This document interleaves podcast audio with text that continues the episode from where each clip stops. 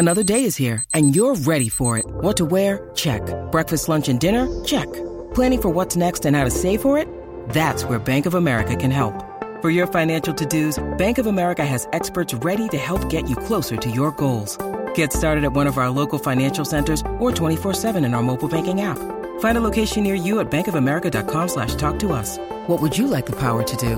Mobile banking requires downloading the app and is only available for select devices. Message and data rates may apply. Bank of America and a member FDIC.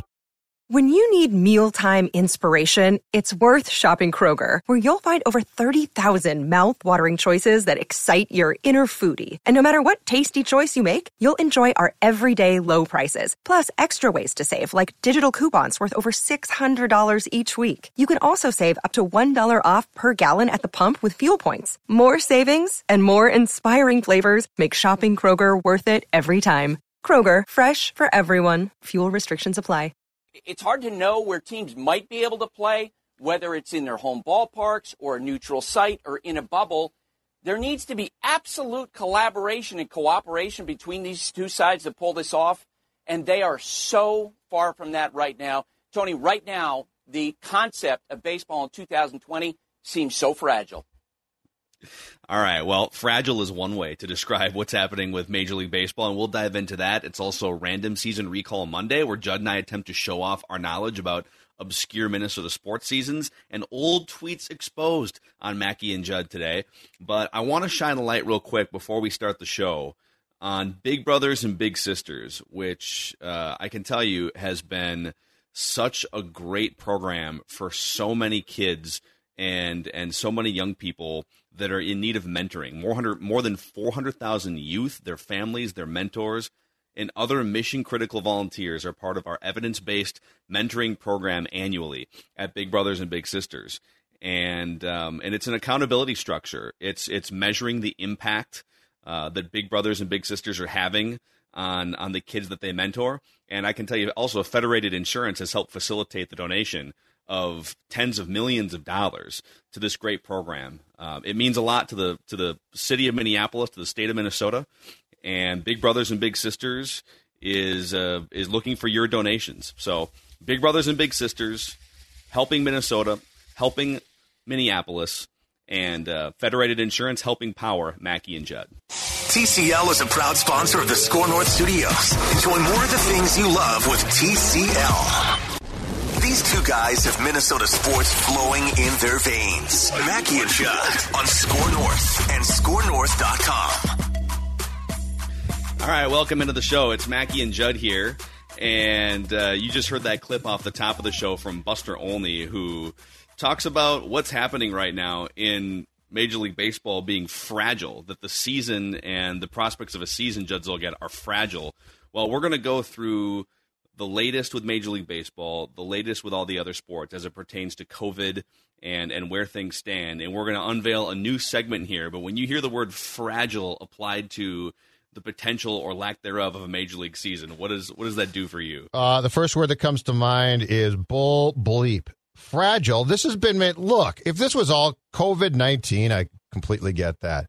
But these people have taken the um, the baseball season to the edge of the cliff and by these people, I mean the owners, the players, the people in baseball, and basically pushed it off and now said, oh, but it's fragile because of COVID 19.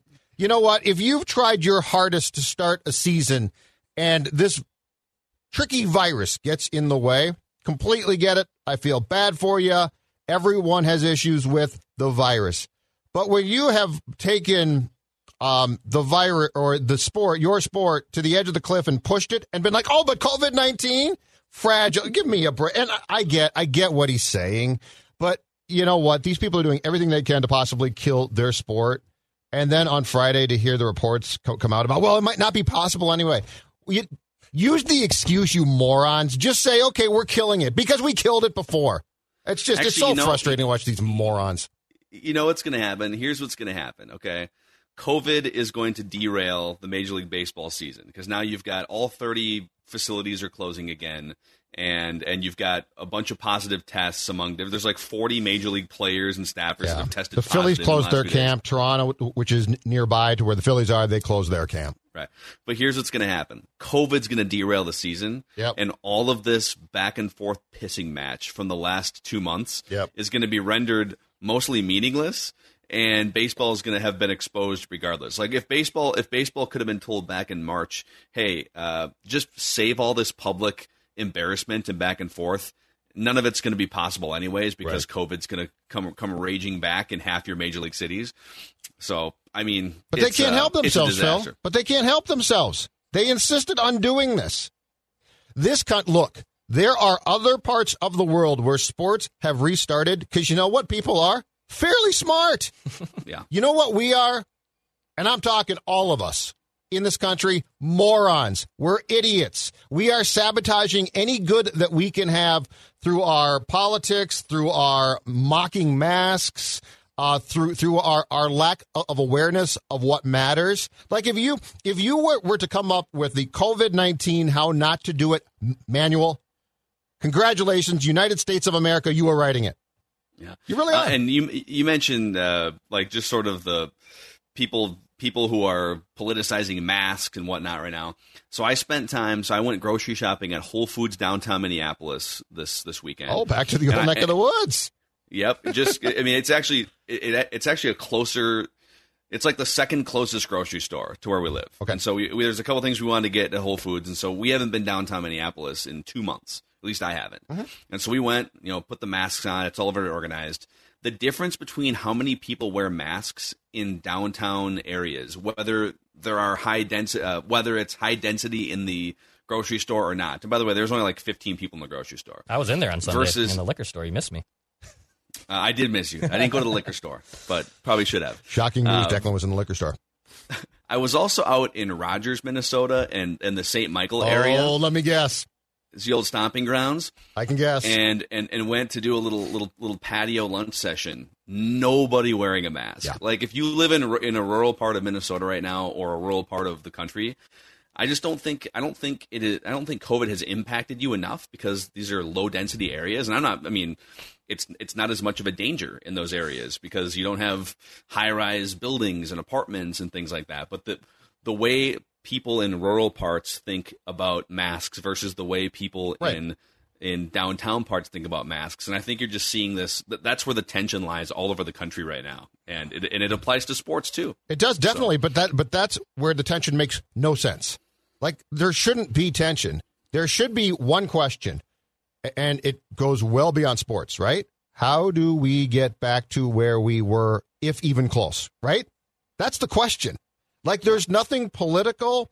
There's nothing of you know what you are. You got a mask on. You're a wimp. You are a wimp. There's not that. No, no. This should all be how do we recover as quick as possible as a country the the divide here on masks and the politics in my lifetime this and there have been a lot of dumb things this literally makes the least common sense like there is no common sense being applied to the reality is at the end of the day here we all pretty much i think i think want the same thing. Our lives back right?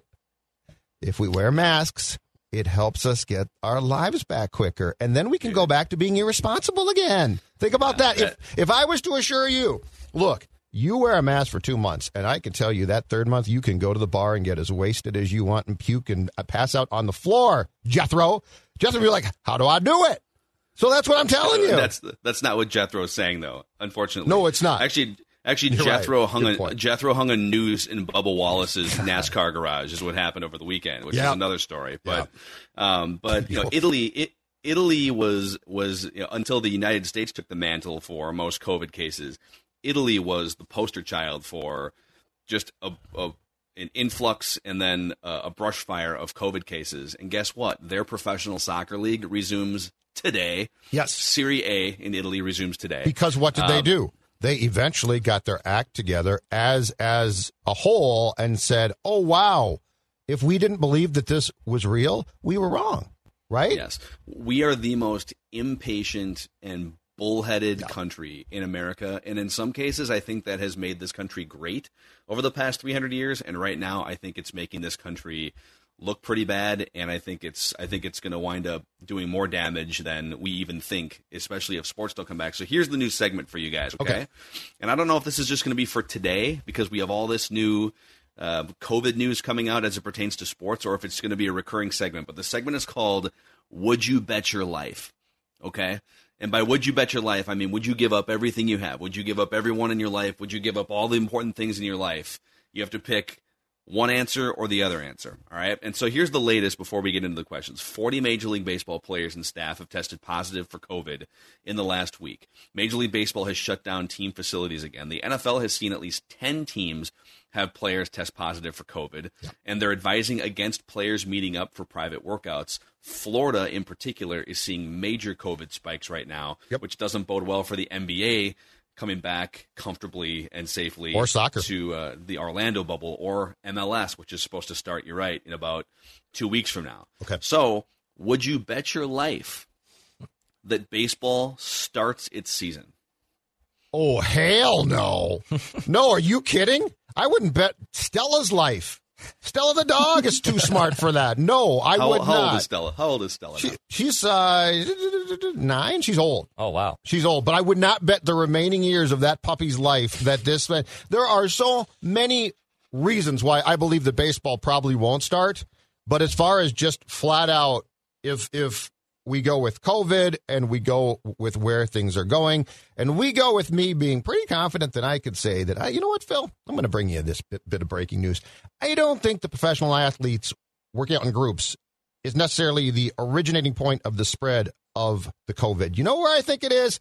Guys going to clubs. Because how many clubs have opened up? And these are young men who are invincible. And you know what? For the most part, COVID 19 won't kill them.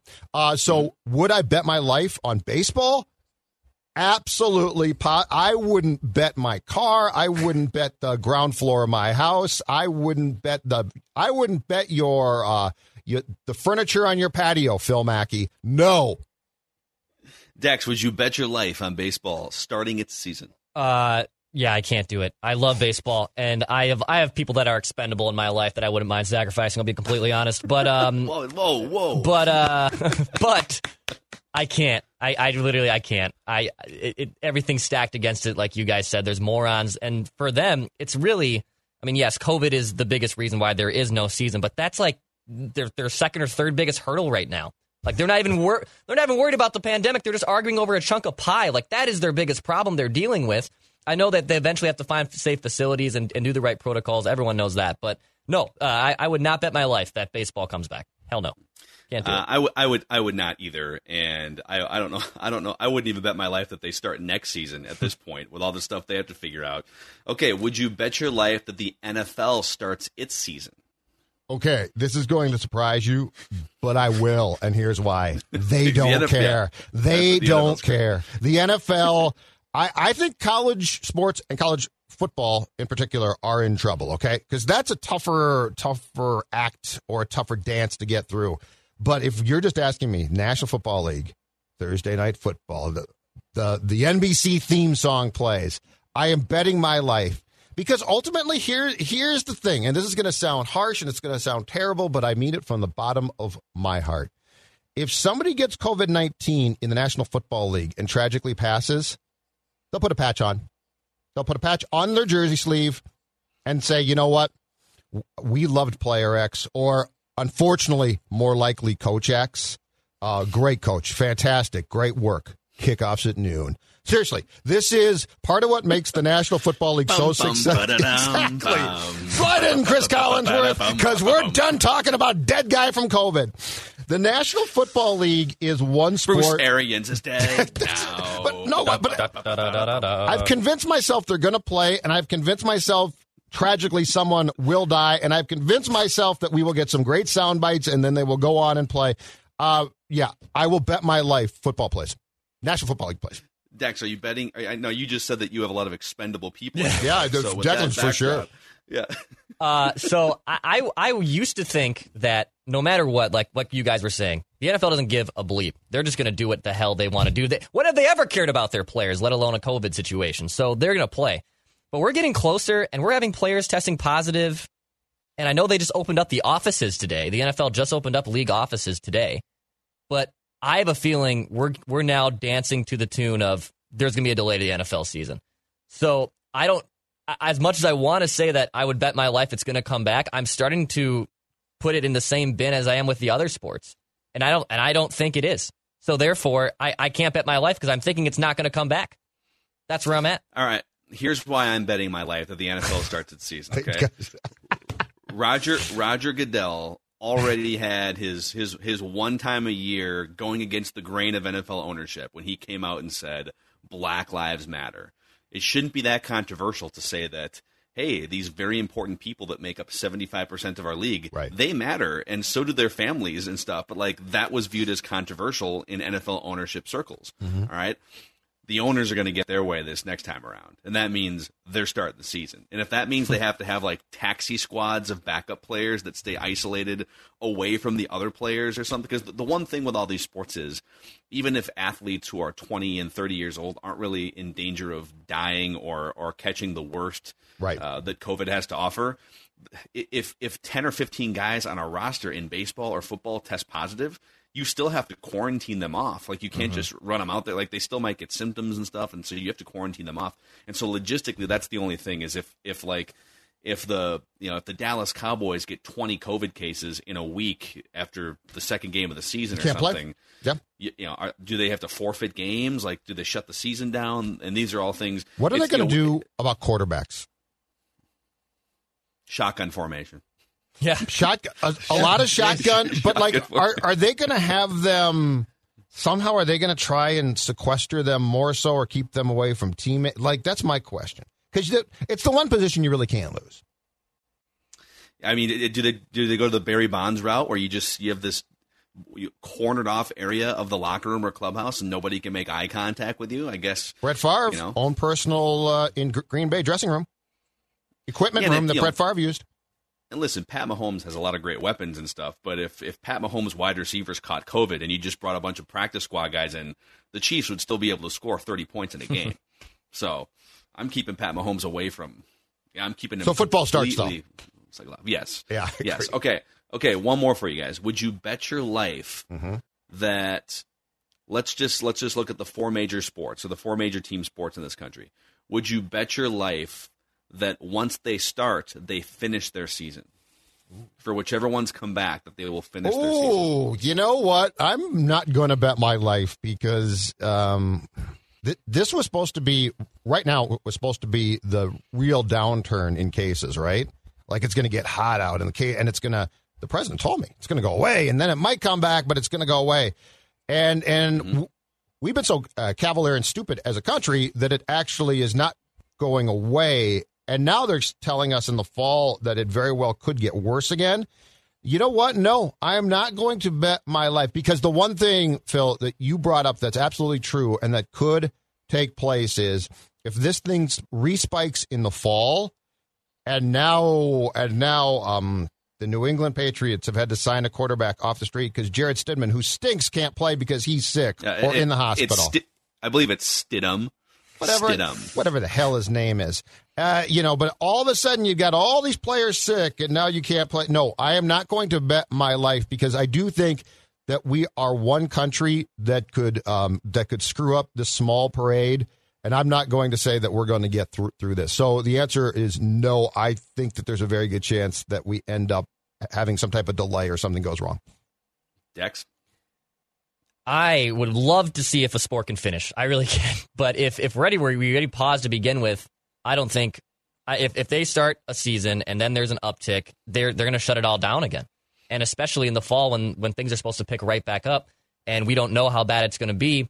I got to imagine that if the NBA or or even if the NFL start their seasons, that if there's more players outbreak and if there's there's positive tests, they're going to have to shut things down again, and, and then we'll have to we'll be right back to where we were in mid March. Uh, I would not bet my life either that that these leagues that do wind up starting finish, and I would actually at this point, maybe I'm being pessimistic, guy, but I would be shocked if we got to the end of the road with an NBA season in October. At this point, like to to everything Judd's been saying, we couldn't have just been patient for a couple of months. Florida's And I know done a great job. Florida's done a fantastic job, Oh. Phil. There's all these conspiracy theories about you know Bill Gates wanting to implant a, a chip along with a vaccine a vaccination inside everyone's body and all this stuff. But like, I'm willing to gamble. Right. I'm I'm, I'm willing to be I'm willing to just sit in for like three months and wear a mask and do nothing and gamble on the fact that Bill Gates wants to control all, all of our lives so that we can maybe get sports back in the fall. If Bill right? Like, Gates- I'll take that gamble. If Bill Gates gave me free technology for the trade off of, a vaccine that, that implants a tracking system within my body, I'll take it. yeah. I would take it. Like if I could get an very iPad of some sort or a Your Apple. your path goes from Cub Foods to work to your bed to bunnies and Target Field. Bunnies Like, is out for now, man. I'm very- not going in a bar. I, I went outside with some dear friends Yeah. and had and had uh, brunch yesterday and sat outside though, and the distance of our of our picnic table from the next one was huge. So Wait, so I was was this a completely restaurant or did you guys Yeah, yeah. like a park? the block? No, the the block restaurant in St. Louis Park by the high school. So that I went there. so that counts, right? Like that's a restaurant then. Like you ordered like Yeah. you ordered the food and they brought it to you, or you brought your food there. Uh no, got the food, ordered it from the block. Yeah, and ordered alcohol. yeah. Well, that's Dex, hit. what was your what was your official prediction? Oh yeah, no, uh, that Judd would go to a, I think it was bar patio in 2020. We have to figure it out because We'll I, have wa- to I, I want it. the clarification here. We'll, we'll have to find it because it was not it was not a Judd ordinary excursion to go. Sure. It, it was to go. But you know what? If you, to your credit, worded this correctly, Declan Goff, But- definitely get the point. That's the thing. Wording correctly and write that down for me has not gone very well. It's difficult. It's I diff- struggled early on myself. and Phil a certain will acknowledge that. and a certain Liverpool Everton game is exactly why what happened again, just like with my NBA prediction a few weeks ago, uh, because they draw. What'd you predict? I predict that Everton would beat Liverpool, and they actually just drawed. They was zero oh, zero, then, yeah, nil then nil. no, no point. I know, no, wa- it's a wash. Good So- match, by the way. Declan, I- Declan, I think you worded this correctly. Wow. The, the, predict- Let's hear the it. prediction is worded very simply. Judd will go to a bar in 2020, and a patio counts. No, that From counts. A patio. That- Yes. patio That, counts. that counts for sure. Then wow. ding yourself. You, that counts, you, Declan. You did this work. was with six months to spare too. Yeah, I'm, I'm yeah, well, yeah, and it was great because I was I was socially distanced from the rest of the world by a lot. But yeah, I, I don't know how we're going to get through in this country in particular sports. I, I Uh, don't know. So the, this Question is kind of a okay. Go ahead. Quick question, both both of, of you. What what do you guys think at the end of the day is the is going to be uh, a situation where sports comes back, something goes wrong, but we say, you know what, let's keep playing. Like, do you? I think if a player dies, it shuts down for sure. But do you guys I think? With, I would agree with but that. do you guys think if a coach I've been I've been debating this internally. Do you guys think if a coach dies, like a coach gets this and dies, do you think every league pulls the plug? Because I really don't think football does. Um, every league pulls the plug if a coach dies. Yeah. Well, think about this. Every league pulled the plug off the start in March when one guy caught COVID. Because we Yeah, didn't right. really because we felt we didn't know though. And that's what I'm curious about if now because in this in this country we tend to come back and, and become more emboldened at times, even when we probably shouldn't be. Um, so I think what Silver did in March is going to be very different from like, what like Goodell could do in October. But I do think if a player gets really sick or dies, it gets pulled. Well, I think I need names of coaches to, to really properly. Well, make no, that let's say the special all right? teams coordinator from the Arizona keep Cardinals dies. Keep- No, yeah, but that's my keep- point. I think you're keep- right. I think you're right. If it's Gregg Popovich, you shut it down. Oh, I think if an NBA person dies, it's they're done. Yep. I think if a football assistant coach dies, you're probably going to play on Sunday w- with a patch on. Um, if a head coach What- d- dies in the National Football League, my question is, do you shut it down then? And I'm debating that. What if it's Matt Patricia? I thought of something terrible, but it's his. Don't it's- answer it. uh, yeah, it's a. Uh, don't answer it. It's sad. Uh, this is a good segue into quarantine discoveries, uh, where we where we go over all the things that we partook in, either on TV or in life, that we otherwise wouldn't have if not for the craziest ninety days of the last ten years or so. So, Judd Zulgad, why don't you start us out? What what are some of your quarantine discoveries? I just got one for you, boys. I have I have found my sport, and, and I dabbled in this sport probably about uh, six years back or so, quite a bit at the time. But this is now more than dabbling. I got both feet in bed with EPL. Wow. The EPL. I am a Premier League soccer guy now. And you know what I say to baseball? Take your time. Don't care. I don't care. Because here's what's great the EPL. First of all, it's good soccer. So it's fun to watch. Second of all, I sit down. And if the game starts at nine, I, I know that by about ten forty four Yeah. or so, it's going to be absolutely done. Um, uh, I, I have texted our guy Jonathan constantly with questions now because I got a ton of questions about th- this stuff, and it is. I have found my sport. I have found the pace of play is fantastic. Yeah. Again, to me, it's important, and it's not that I am Mr. Soccer, but it's important to me that I can watch that and know that's really good. Like these guys are really good. Th- this is not like a triple A league. This is the big leagues, as far as I could tell of uh, of uh, soccer. So my quarantine discovery is not so much a discovery as as it it is a reminder and more and most importantly too a replacement for baseball. You know, I'm tired of baseball's act. I'm tired of waiting on baseball. I, I now think that if they do come back and play a semblance of a 2020 campaign, it's going to be pretty much a joke. So I have discovered my replacement, at least for this summer, EPL games, which also, last thing, are on every single day because they got to make up a lot of matches on the pitch, which helps me see that the table can move on a daily basis. Fix your fixtures. The, oh, the fixtures. The fixtures? The, the fixture. Every day there's another fixture, and it moves the table around. And the other thing, there's no playoffs. So I know when this sucker's done, that table is going to be the champions. See, I, the the lack of playoffs. I know they have these little like these little tournaments, these Those are in-season different. tournaments, and Champions League and FA Cup and all this stuff, right? Yes, sir. But like, why not even have a four team playoff? Doesn't Yeah. make sense to me. I agree. So I, but but that's that's a Mister Fix It episode for another day. Just as long as Judd, you don't turn into one of these guys. Like we've got all kinds of friends who, as adults. Have just randomly picked EPL teams. I'm not picking a and team have now. Pretended like they have an emotional attachment. I'm to not a picking team a team. when you were 30. I'm done with that. Nope, nope. Okay. I am I I am a neutral observer of the EPL and I am a fan, as Declan said, I am a fan of each day a different fixture.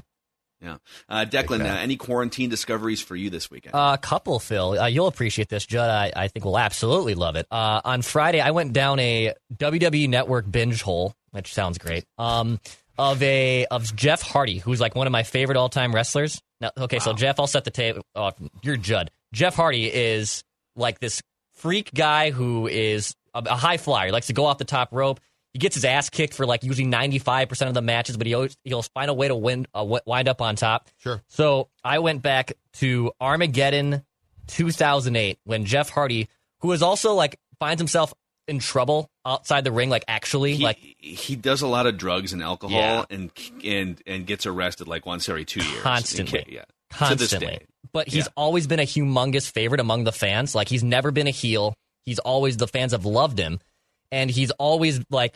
It took him forever to finally get his WWE Championship match because either screw ups outside the ring or he would just fall short. So he was like the classic underdog, right? Okay. In more ways than one. But uh, on Armageddon 2008, he finally captures his first title, and it's a triple threat match between him, uh, Triple H, and Edge. And it's like honestly, it was one of the most phenomenal matches I've ever seen. I don't know if you remember it, Phil, but Uh, it, very well. it yes. was it, like Jeff gets speared through a table. Uh, Jeff Hardy does a swanton bomb on both of them. Triple H does like three different pedigrees. It was a captivating main event, and like we could do a whole rewind, Phil, just on that match alone. It was absolutely insane. So that was that was discovery number one. And then I have been uh, I'm almost done with the latest season of Queer Eye. I love Queer Eye. Oh, such a good show. Queer Eye is a phenomenal Judd- program. Don have watched you- it, have I think, at one time. I've never watched it. So, so it used to be Queer Eye for the straight guy. I remember those day, days, right? yes. I think she And watched now that they, one. They brought it back, and it's just called Queer Eye. And they go in, and so what they do is they pick someone, a, a Judd Zulgad like figure who's Oh, just yeah. like hopeless and needs wardrobe help and just like you know everything. And they go through your whole life, and and they Oh, just yeah. like mac- they Okay. maximize every part of your life. They they teach you cooking lessons. They give you a makeover. They get to like whatever emotional. It's a guy and a gal, right? bothering you. No, there's there's five dudes, and each one of them Oh. specializes in a unique skill. There's, Okay. there's cooking, there's life coach, there's uh, yeah, uh, clothing, Oh, it sounds like a lot of work. remodel. Yeah, It's great. Yeah, a they great basically show. fix they fix your life in five days, and then you're just a new person. It's awesome. Yeah, new hair gel. What did you find, Phil? not Uh, not so- hair gel, clearly. Nice shaving No. job. You got that No, head I all finally finally Nice shaved my cleaned head up. For, for the first time in like two months. Um, so I was a little bit like Declan. I went down the WWE rabbit hole, the WWE Nice. Network rabbit hole, and I finished up the last ride, the five part Oh, yeah. Undertaker documentary. That I'm gonna I'm gonna give a spoiler here. If you have not seen the last ride, I won't actually know what I won't spoil it. I haven't seen I'm part. say, I haven't seen part five, Phil. I, but I've seen. I I, fought, I finished Okay. part four on Friday.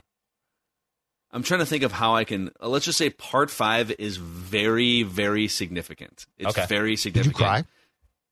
Um, I welled up a little bit a couple times. Wow. I mean, The Undertaker's Waiting been a big this. part of my life. I know, You that's I what became I a wrestling fan. I wasn't mocking became you. a wrestling fan in like 1990, and Undertaker came into the WWF in 1991.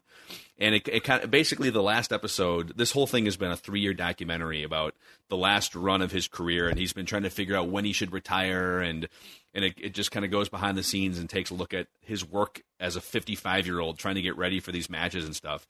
And it explains what happened during COVID when WrestleMania had to go to a to a training facility down Oh, in nice. Orlando, Okay.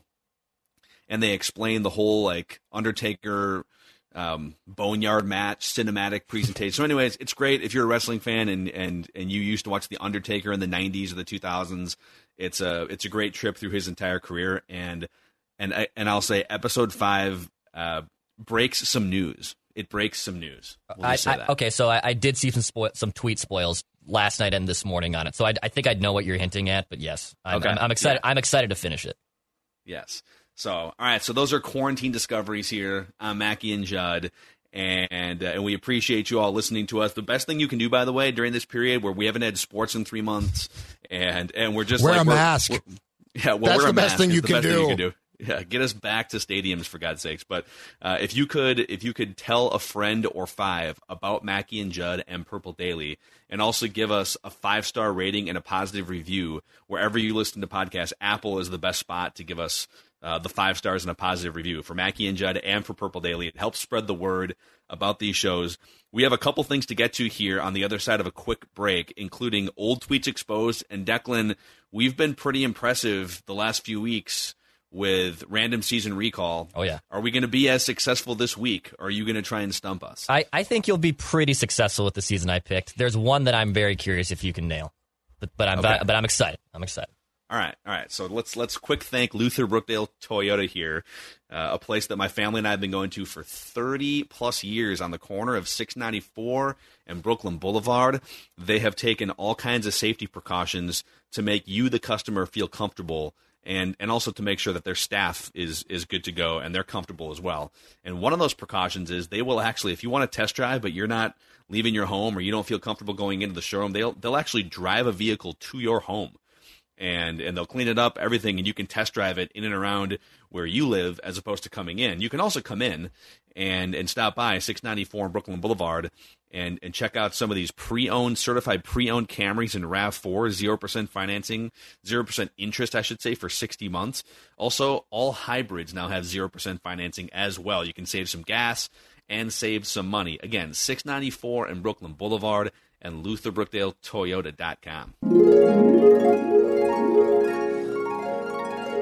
Ah, yes. Monday means random season recall, where Declan Goff looks to stump Judd Zulgad and myself, Phil Mackey, looks to stump us with random seasons from Minnesota sports past. And to this point, I think we've been pretty damn good. I think we've, we've nailed some some season records. Your we've Wolves nailed some pretty specific totals. Last man. week was very impressive, Phil Mackey. Thank you. Yes, I am a mid '90s Wolves masochist, and you cannot sneak a fastball by me, baby. You are. All right, Dex, what do you got for us this week? We have the 1999 Minnesota Twins for random season Yes. recall this week. You're I playing right into yeah. Mackey's Yeah, yeah, wheelhouse. I, I really am. I really am. That that You is got to give me some eight- aggressively 82 North. Stars, damn yeah, it. yeah we're, we'll get hockey. We're gonna get hockey in. Don't worry. We'll, we'll sneak some hockey in. I, I wanted to go with 99 Twins though after f- finding a few of these facts. So Okay. Wow, dude. Okay. we'll start right out the gate. How many wins did the 1999 99 Minnesota Twins finish with? Not very many, Judd. That was still, yeah. So 2000, they actually popped up, right? And improved a little. No. or no, no, No. 2001, Oh, they one. popped up. Yeah. and Yeah. So 2000, 2000, oh man, they lost so many games during this era. Um, I want to say 2000 was just a total garbage fire, like 98 losses or something, or 90. I don't. They never lost 100 during this stretch.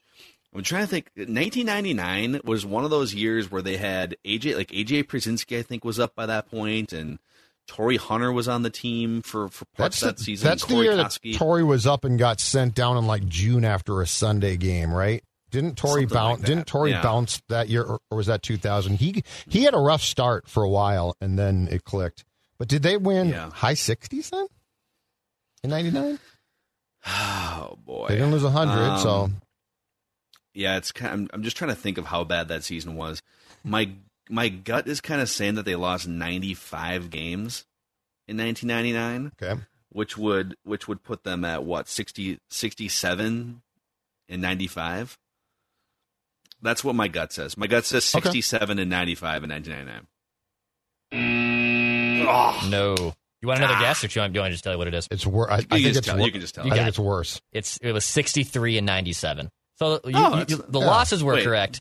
You said 63 and 97. So they didn't. They they had a couple games rained out. I that they guess didn't so. Make Yeah, up or yeah. something 60 maybe. 63 and Well, that's- that's a- 97. Interesting. so you, you So- did say okay. 97 losses, right? Um. Yes. Yeah. But 65 wins. Wait. And technically, my, my question was how many wins? That was my question. How many wins did the Twins finish with?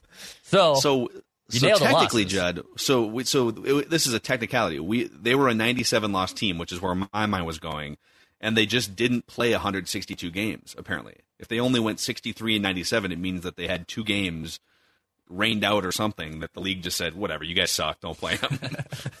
so, Yeah. and you're gonna be con- you're gonna be contracted. Like no one cares. Just Yep. just just finish it. Okay, all right. We're, I'm gonna take that as a win. We're okay. gonna- we, Here, you know what? Here. There you go. Just, just for you. Just for you. All right. Who was the Twins' lone all star in 1999? Oh, Coomer. Are we good? yeah, it had to be Coomer, right? Are we Coomer. Well, Ron Coomer? All Star game in Fenway Park. Oh, yeah? Yes. Okay. Teddy Ball was the- the- came out. Ted Williams. Yeah. Gwynn was there, and one of the Coomer. all-time fraudulent celebrations when Mark McGwire, the, the crowd Oh, yeah. and the and the legendary players part. It's so Well, Mark McGwire can you wanna shake talk the hand of fraudulent? Ted Williams. You want to talk fraudulent? I love Coom Dog, man, but the Twins having an All Star representative at Fenway Park among a who's who of the greatest baseball players at that time Yeah. was really, really hard to watch. I Woof. believe. I mean, maybe this is another question on Declan's list, but uh, this, so this is the middle of the steroid era, baby. Like they're coming off a season in which two guys, two guys broke the all-time record, and Ken Griffey Jr. hit like 55 home runs or something. And so you're right in the middle of it. Barry Bonds is is starting to take steroids, and he's about to hit 97,000 home runs. And the Twins in 1999, I'm pretty sure the Twins didn't even have a guy get to 20 bombs. I saw, I'm pretty sure. I think it was 19 by Matt Lawton. I, I saw a tweet last week that said Mark McGwire had as many home runs by something like May 15th of 98 as as Lawton did for the entire season. Good Lord. Good God. And, and didn't Ron And Lawton- only had like 15 home runs or And something. by the way, Lawton eventually Got popped. if memory serves, busted for steroids. So I would now go back and ask, dude, if you were doing steroids, what happened? I think I think Matt Lawton was one of the first guys to get popped 50 games when the when they had the initial punishment of Yeah. like 50 games, 100, whatever. How do you not? But how how are you trying to cheat and you can't even cheat that well? The Twins they couldn't develop pitching. They they couldn't hit for power. They couldn't even do steroids right in the 90s. It's just ridiculous. It's ridiculous. Not wrong.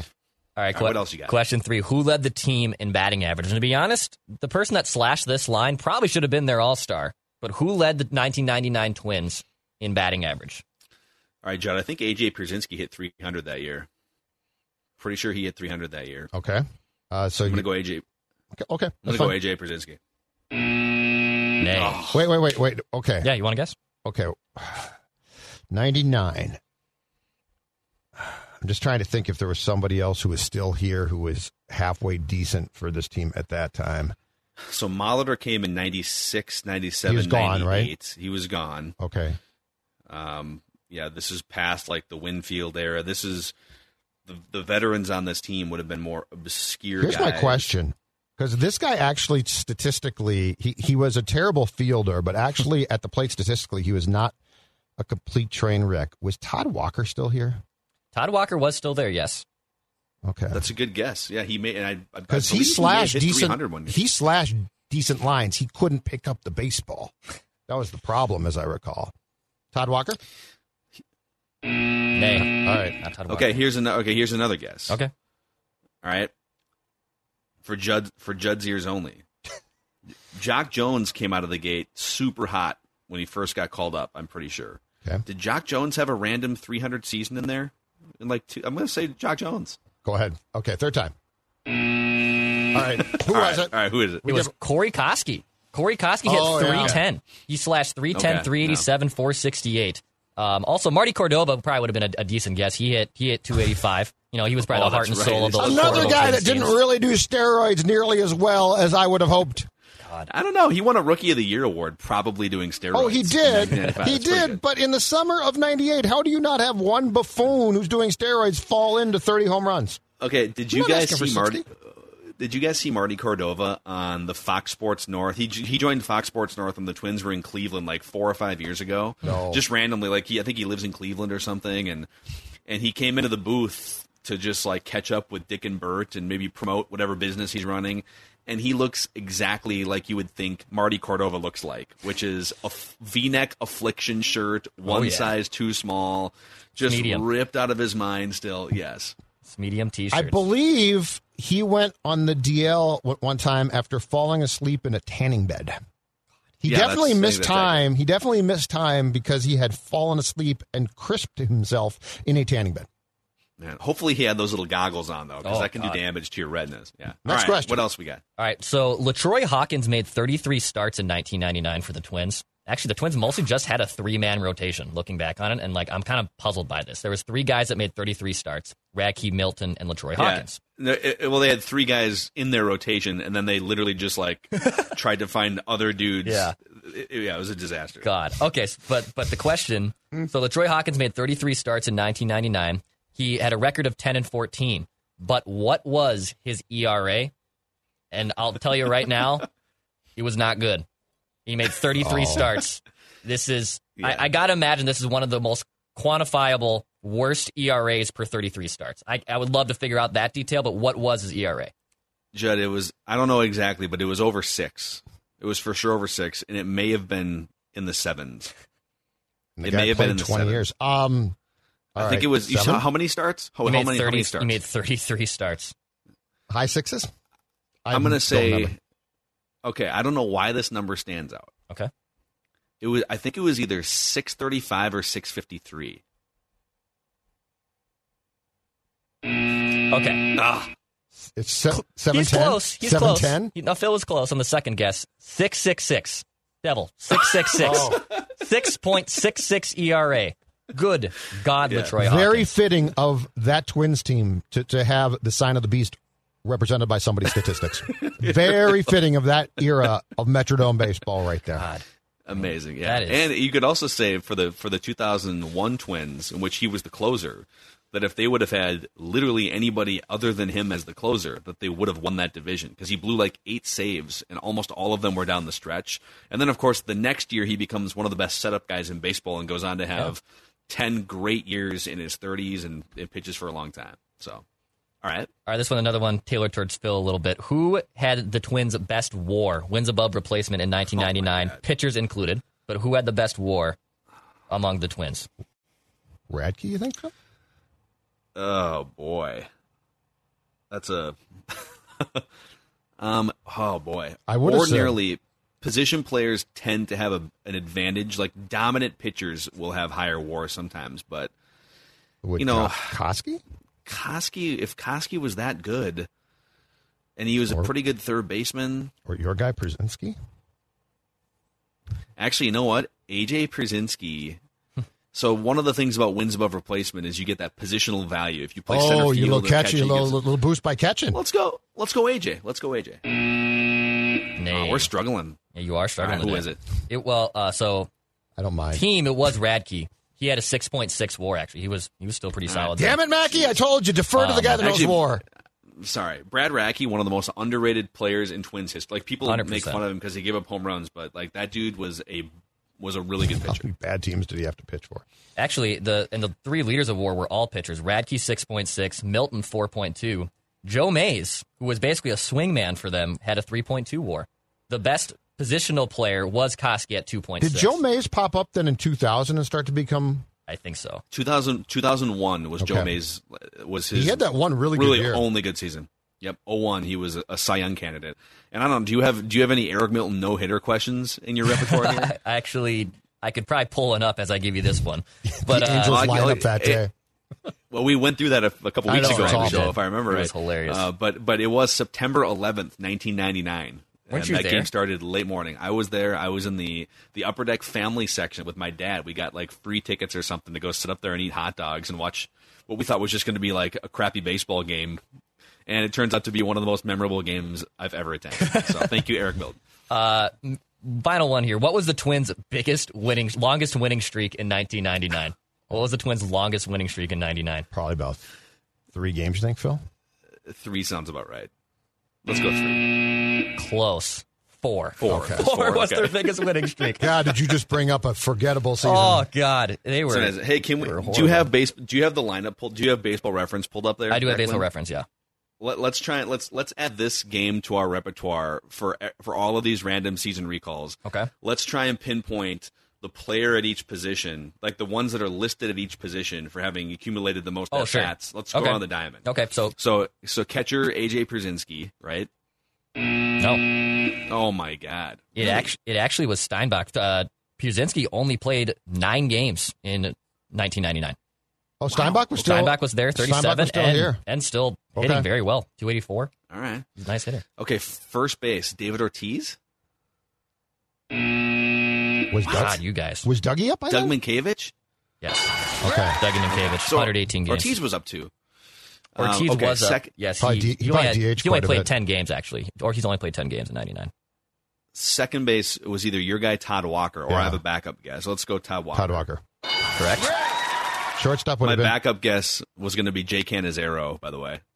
I think he was Oh, 2000. Lord help us. Play on second base. Shortstop was was Meares gone by then, or was Patty Meares still here? Pat Meares was. Was he, I he think went he to was, the Pirates. right. Well, because they lost him on waivers. I think they, I think they non-tendered him or something. They thought he was so bad, which was weird. But Well, they went from they went from Meares to Guzman at some point. But that wasn't My nine- question is no. But that's the Milton trade, Phil. Guzman's the Milton trade. So I think Pat Meares was still here. Pat Meares. Cristian Guzman. Okay, hold on. It was, oh, I'm sorry, Phil. Oh, It it was, was Guz- it was Guzman, yeah. It was Guzman. No, they got they got him. They got him. Did they get him in the Milton trade? They got Milton. No, that was the Knoblauch trade. Oh, the right? Knoblauch trade. They Oh, traded you're right, you're right, you're right, you're right. for My bad. Guzman. My and bad. Milton. Yep. Okay, we're Cos- struggling on this one. you are, today. guys. Third Koskie? base. Yeah. Third, third, third base was Third base is Koskie. Yeah. Okay. left field. Outfield was well. Matt Lawton was probably right field, right? Can we start over there? Correct. Matt Lawton was in there. somewhere. Okay. Yes. And uh, uh, Torii Hunter had to have been center field, right? Yes. Okay. Who was And left? left field, either Jacque Jones or some obscure. Oh, was it like okay? Was it like Butch Huskey or somebody? Were they? Uh, Not Bochesky. Was um. Never heard of this guy. Oh, you've never heard of this guy. I've never Really? heard of this guy.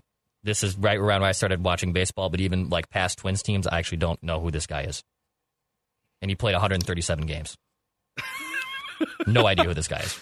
all right, hold on, hold on. Decent That's an interesting one. So it's not. So it's not somebody Wait, that would have been relevant. Who were the left fielders who blew through here in the late '90s, or er, early 2000s? There were a few of them post Cordova, I believe. Butch Huskey. Oh man. Oh my! God. I've got a crazy one for you, Mackey. This is just between you and me. Yes, here. Okay. yes. Okay. Okay. Th- this is not our final answer. Did Rondell White play here for a while? He did, but it was later. It was like Okay. 2006. Okay. Yeah, it was much later. Rondell White, I think, was with the Expos mashing. and Yeah. everything. He was good. hitting 30, Yeah. 40 homers. But I, I forget Yeah. that that whole like left field turnstile for a while. Um, I'm just. It had to have been a veteran of some kind, like an Otis Nixon, but not Otis Nixon, right? Because he- type. Yeah. Someone like that. Um, the other guy, like I don't know. Gosh, I feel You give I up? feel off my game Do you today. I tap don't out? know. Do you tap out? I tap out. I don't know. Chad Allen. Oh, you've never heard of Chad Allen? I Chad haven't. Allen was not an old guy. I have not. Yeah, he wasn't. He was 24 that he was a young guy. I have no idea who Chad so Allen is. okay, so Chad Allen, uh, he's Enlighten been a he's been an assistant coach and maybe even a manager in the Twins minor league system the last few years. Oh, okay. Chad Allen was among that young wave of Twins players that came up and was was maybe even going to be part of like the Torii Hunter group.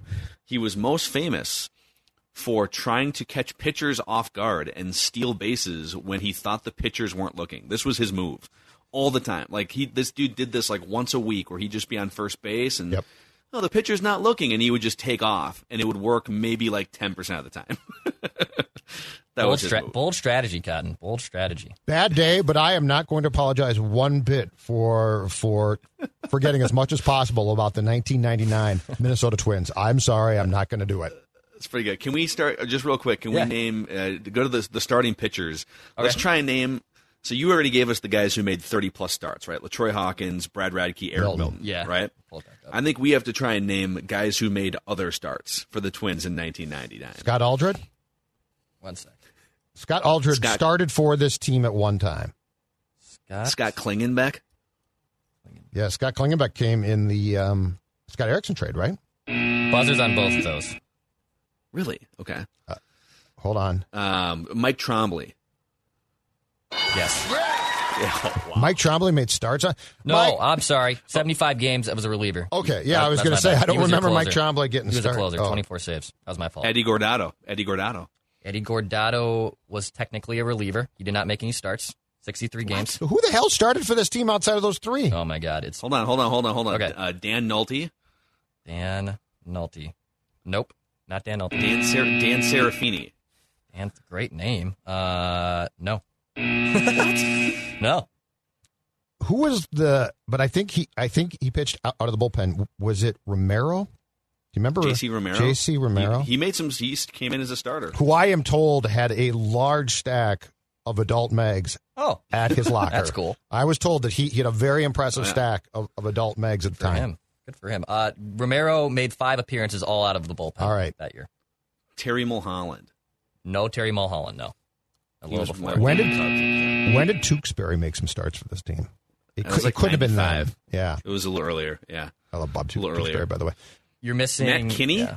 Matt Kinney. that was that was like 2001. No, not Matt Kinney. I once saw him m- m- make a start at Yankee Stadium, I believe, because he he had pitched for the Brewers, right? Didn't they get him Wasn't in some there- type of trade with the Brewers? Uh, they did. Yes, Matt yes. Kinney? And he had he had the rec specs. We got to get a couple of these guys for God's sakes. What about uh, wasn't there a Start lefty named like like Rich Robertson or so- like Rich Robertson? A former Pirate. That might have been. ear- You guys Here's the problem. so off Here's the problem. They all run together. Like to me, to me, 96 ish through about 2000, 2000 or so, it's all Yeah. one big stew of just horse bleep baseball. One one guy made 18 appearances, 15 starts. He was 24. He had a worse I'm ERA gonna- than the Troy Hawkins. I'm bowing out. And his strikeout and walk rate were nearly identical. There's going to be nothing good about actually recalling this guy's name. Any All right, guesses? this is gonna this is gonna make me mad. Um, this guy was so he's a young pitcher. Yeah, he's 24. Oh my god, He was I, not good. I just literally just rattled off like nine garbage Twins pitchers from the '90s, and apparently none of them were on the '99. So I don't know. I don't know. Mike Lincoln. Oh, Or Mike no. Lincoln. I wouldn't have got. Yes, I do, but I wouldn't have gotten that one. Uh, an, I'm not mad at myself. I'm not kicking myself about this. It's been a disaster, and I'm actually proud that I don't remember this. and another swingman, Dan Perkins. oh yeah, I remember Dan Perkins' He made uh, 12 Perkins. starts. And then Joe Mays made 20. Joe Mays did make 20 starts that year. Okay, so Joe He was a swingman. All right. Oh, that's what they were for. All right. Well, was that, that's a good transition. Woof. Let's get into some some old. Let's just keep the train rolling here. Yeah. Uh, Let's do uh, Vikings next embarrassing week, moments okay? the past. Let's go back to Vikings. I feel better. I feel more pure about the Vikings. Uh, Declan, old the tweets exposed. What do you have for us today? All right. As you see, I think on your Oh, little we're pulling them up, pulling them we up on the screen here. That's a sure that's what's that's a up there. bleep you. Let's track this. Boom. Bill Mackey said on July 22nd, 2011, Kevin Slowey is and will be a solid starter for whoever he winds up playing for, but he's probably not wearing a Twins uniform anytime soon. Kevin Slowey, I you know what? I don't know if this is totally exposed because Kevin Slowey ended up having a 4.5 ERA after leaving the Twins. So That's not terrible. It's not horrible, but it is Kevin Slowey, and he did have a 6.67 ERA when at the time Phil tweeted that, and he was 0 8. he was he was horrible. What's the year on this tweet again? Cut it out, cut out a little bit there, Phil. Oh, sorry. You're good. Now you're back. Uh, doesn't it? Doesn't it? Doesn't it say on July the, uh, 22nd, yeah, 2011. 2011. July twenty second, 2011. twenty eleven. So I think what I think the Twins wanted to send Kevin Slowey back to the minor leagues, and Slowey because he had an option left or something. This is 2011. He's struggling. He's got options left. He'd been in the big leagues for like four years. He didn't want to go to the minor leagues, and so as the Twins were about to send him to the minor leagues, he said, "I've been pitching with a strained oblique." And the twin and the Twins are like, "Well, I mean, like I guess we could do an MRI or something just to see." And and as it was told to me, this is this is almost ten years ago now, so I think you know statute of limitations. As it was told to me, the uh, the the Twins thought Kevin Slowey was essentially faking An an injury? injury, oh. like like faking like pretending that he had a, a strain oblique.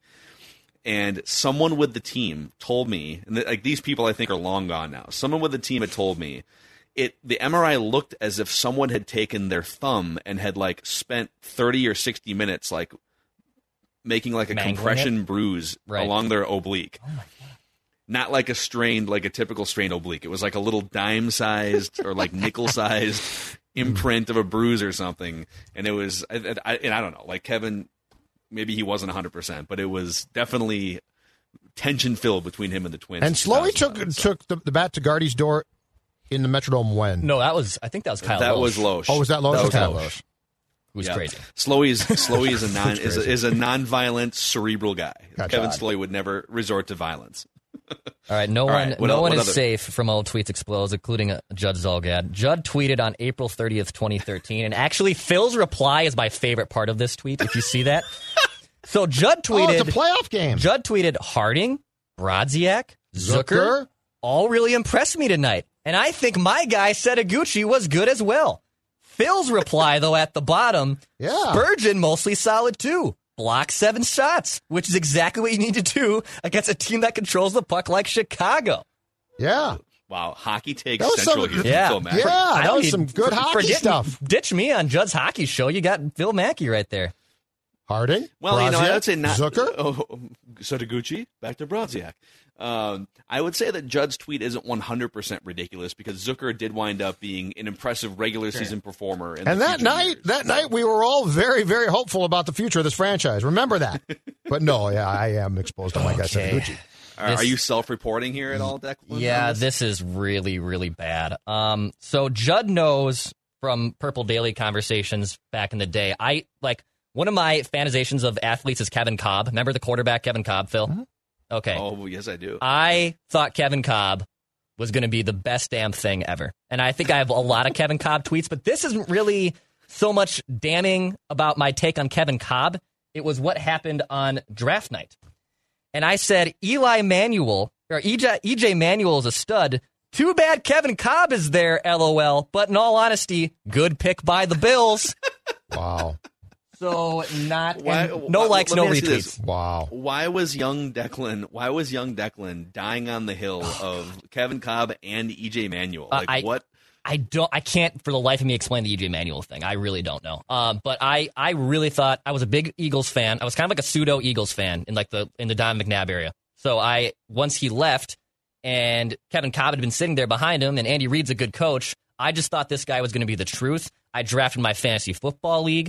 I named my fantasy football name with an obscure uh, name I can't even say right now on the podcast that involved Kevin Kolb. It was a whole thing. I I thought he was going to be the best thing ever, and then he had like ten concussions and uh, is now out of the league. why. Yes, that's, That's why. That's why. And then lost his job to Michael Vick. And yeah, I, I have a lo- I could do a whole old tweets episode on Kevin Kolb tweets that I probably have. Kevin Kolb is a really weird guy to decide has the yeah. it factor. Yeah.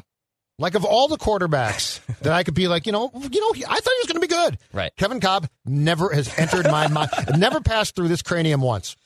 Like God. which quarterbacks? Like of all the young quarterbacks that are coming into the league, first or second year guys, so Tua, Sam Darnold, like guys who are young, or backups that just haven't gotten their chance. Is there anyone right now that you would like lay your career, like a take that would ruin your career if you're wrong on the line for? Now, Maybe Tua. no, Maybe no, there's nobody now. Maybe previously in life, now no way. No way. Think- It's too volatile. Is it is it safe to say Teddy? Like, I mean, I I love Teddy. No, Teddy's leg could snap again at any moment. Right, right. But like, yeah, he could get hurt again.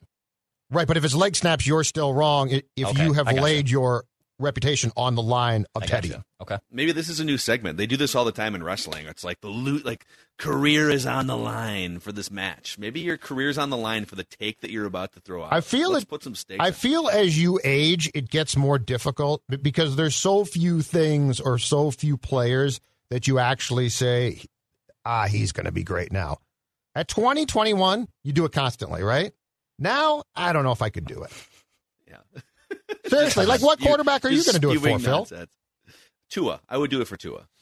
That's about it, though. That's about but it. like an, an inj- I, I disagree a little bit. Like if an injury wipes your guy out, doesn't mean you're wrong. It just means he's not Right, but at this point in time, with how Teddy's gone, you can't take Teddy. Like Teddy's leg could go tomorrow in, in the mall. Seriously, like he could be walking around the mall and that thing could go, "Gah!"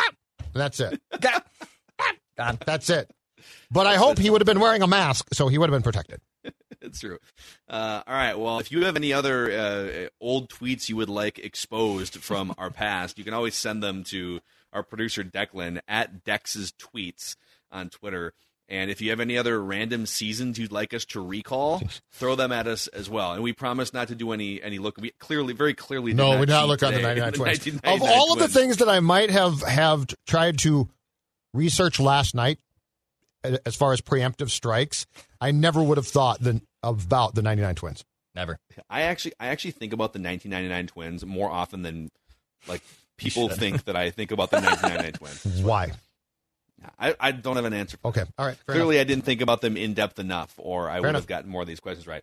Uh, thank you guys for hanging out with us here. I'm Mackey and Judd, and we will see you tomorrow for Minnesota Sports Rewind, where you can find it every Tuesday on Mackey and Judd, the podcast.